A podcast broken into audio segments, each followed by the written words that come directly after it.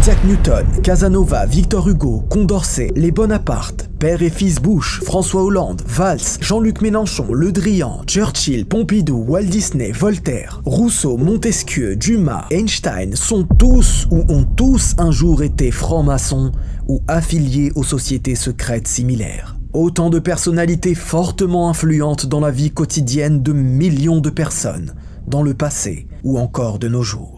Si l'on observe de façon détaillée le fonctionnement des loges maçonniques, on constate que leur fonctionnement est exactement le même que pour un lieu de culte religieux, à la différence près que personne ne peut y pénétrer sans y être autorisé par l'un de ses membres. Le dogme n'est pas d'unifier et d'adorer un Seigneur unique, non, mais plutôt de créer un cercle d'influence dans le domaine politique ou financier par exemple, avec, comme nous l'avons vu, une vision des Lumières basée sur la raison et non sur la foi. Les loges maçonniques sont présentes sur l'ensemble de la planète, en Afrique, en Orient, en Amérique et en Europe. Chacune de ces loges entretient des relations avec les loges des autres pays. Si vous pensez que l'influence de ces sociétés secrètes n'est que peu importante ou inexistante de nos jours, sachez que vous faites fausse route. Voici un extrait de l'allocution du président Jacques Chirac, qui date de 2003, au sujet du rôle historique de la franc-maçonnerie pour les valeurs de la République. Je suis heureux de recevoir aujourd'hui les représentants d'une tradition philosophique qui a pris une part si importante en France et dans le monde. Vous inscrivez votre engagement dans l'héritage des Lumières, Lumière de la raison. Le combat pour la laïcité doit beaucoup à leur engagement.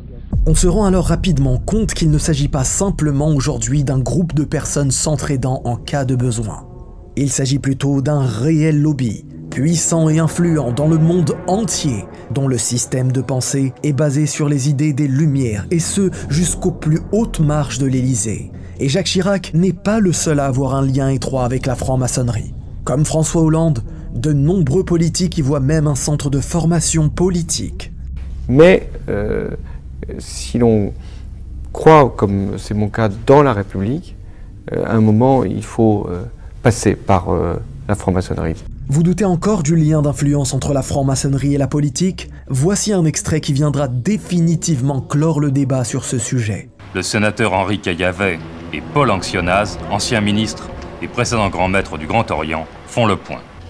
Les parlementaires ont décidé de se regrouper dans une fraternelle, c'est-à-dire que l'ensemble des députés francs-maçons, des sénateurs francs-maçons et des membres du Conseil économique franc-maçon se réunissent afin de traiter en commun d'un certain nombre de problèmes législatifs.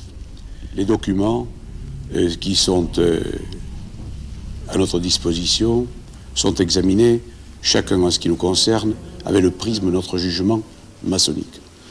Moyennant quoi, nous nous efforçons de faire aboutir des amendements qui sont communs, et c'est ainsi que nous avons des rapports permanents avec les hauts fonctionnaires qui peuvent, en leur, qualité de maçon, nous accorder le bénéfice de la réflexion et en retour, nous-mêmes leur faisons part de nos observations. Donc on peut dire qu'il y a une corrélation directe entre les travaux en loge et les problèmes débattus dans les assemblées élues. C'est évident. Nous comprenons alors beaucoup mieux les lois limitantes religieuses qui sont de plus en plus votées contre l'islam. Nous savons maintenant que c'est la vision franc-maçonne qui est souvent impliquée, consultée ou sollicitée pour des décisions politiques qui impactent parfois négativement plusieurs millions de croyants. Prenons l'exemple du texte de loi récent, loi confortant les principes républicains, un texte de loi qui concerne en grande partie la communauté musulmane française. Vous serez surpris d'apprendre que ce texte a été soumis à la lecture de différentes loges maçonniques françaises, pour connaître leur avis et leur éventuelle observation. Rendez-vous compte qu'un groupe de personnes appartenant à une société secrète est officiellement consulté pour se prononcer sur un sujet qui concerne des millions de musulmans. La question à se poser est pourquoi sont-ils consultés? Et la réponse nous est donnée par le professeur émérite Pierre Chevalier, qui est le premier historien à rédiger des ouvrages sur la franc-maçonnerie selon la méthode universitaire et de manière scientifique. Une réponse très explicite dans son ouvrage en 1975, Histoire de la franc-maçonnerie française, où il écrit Tout en professant la liberté de penser et la tolérance, le combat s'engage contre toutes les superstitions, à savoir les religions et en particulier le catholicisme. Mais force est de constater que depuis 1975, le catholicisme a pris du plomb dans l'aile et de moins en moins de personnes croient et pratiquent en France. C'est naturellement donc l'islam qui occupe principalement les préoccupations de ces sociétés secrètes. Cet article du journal La Croix illustre parfaitement à quel point l'islam est un sujet de préoccupation. Les membres de l'Assemblée nationale solliciteront l'avis des francs-maçons sur la question du voile. Toujours sur le sujet du voile, le journal L'Express rapporte les propos de Jean-Pierre Raffarin, ex-sénateur et ministre, qui affirme sans détour l'enthousiasme qu'il éprouve vis-à-vis de ses soutiens maçonniques contre le voile à l'école, alors que de nombreux pays occidentaux n'y voient rien d'anormal. À l'heure où j'écris cette vidéo, un article du Monde vient d'être publié. Dans cet article, on y retrouve les raisons qui ont conduit le voile à disparaître du paysage français il y a plus de 300 ans.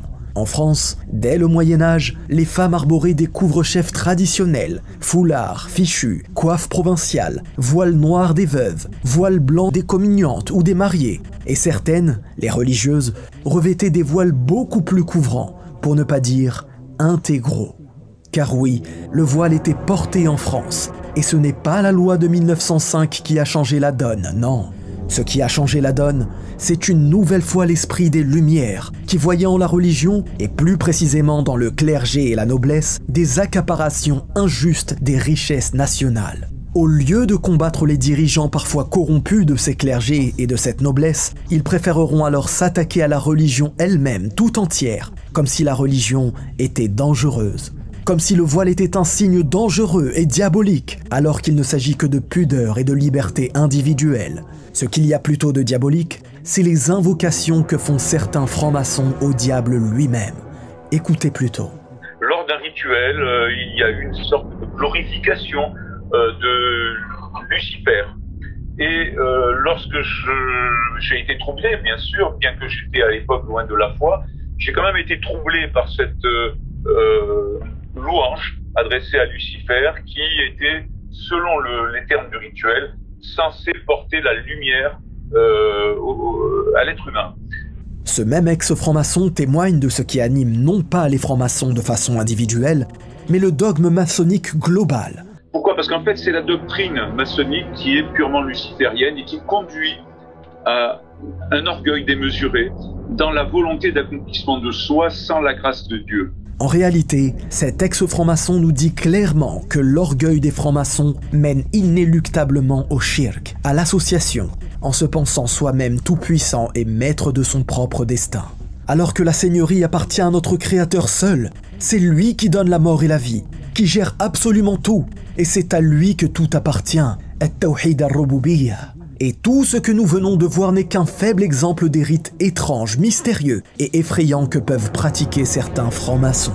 L'année passée, deux youtubeurs ont d'ailleurs découvert un temple franc-maçon caché contenant des ossements humains. Samedi soir, trois copains décident d'aller explorer un château abandonné à Trébons, dans les Hautes-Pyrénées. Les trois amis, ils ne s'attendaient pas à ça en explorant une maison inhabitée dans les Hautes-Pyrénées. Trois personnes, Ophélie, Le Pivert, y ont découvert un temple maçonnique et surtout.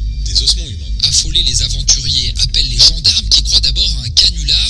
Les forces de l'ordre embarquent finalement tous les ossements pour répondre à une question d'où viennent ces os Ont-ils été sortis de tombes ou sont-ils des indices de crimes passés? Un témoin aurait pu aider à y voir plus clair. L'ancien propriétaire, médecin et franc-maçon de son état. Oui, mais voilà, il est décédé il y a trois mois. Il est très certain que toutes les loges maçonniques n'ont pas les mêmes rites et que tous les francs-maçons n'ont pas les mêmes croyances. Cependant, on voit bien les dérives vers lesquelles de telles idées spirituelles mènent. En réalité, à qui devons-nous en vouloir de voir les législations se succéder contre l'islam en France? Nous devons nous en vouloir à nous-mêmes, de ne pas assez œuvrer dans notre propre religion, à travers notre comportement, nos bonnes actions et notre éducation. À l'égard du laxisme et de la peur que les musulmans ont des médias, nous devons nous en vouloir de ne pas avoir assez de curiosité sur des phénomènes qui nous impactent directement nous devons justement appeler à la vérité avec douceur, science, sagesse, sincérité et patience. Tout comme l'a fait Ibrahim salam avec sa communauté, comme nous en informe Allah subhanahu wa ta'ala dans le Coran. Ô mon père, n'adore pas le diable, car le diable désobéit au tout miséricordieux. Nous devons mettre en pratique les quatre points de la sourate Al-Asr. en recherchant la science du tawhid, en la mettant en pratique, en y appelant et en patientant ainsi jusqu'à notre dernier souffle. Oui, Allah nous informe dans le Coran, ne vous ai-je pas engagé, enfant d'Adam, à ne pas adorer le diable, car il est vraiment pour vous un ennemi déclaré.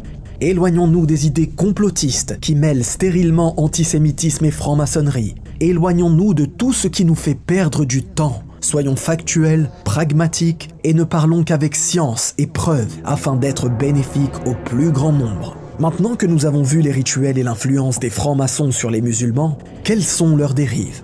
Comment l'islam sert en réalité de bouc émissaire pour effrayer le peuple? Comment les francs-maçons se retrouvent mêlés à des affaires de vol, d'abus de confiance ou même de meurtre? C'est ce que nous verrons lors du prochain épisode de cette série. Wallahu a'lam, barakallahu fikum, wassalamu alaykum wa rahmatullah.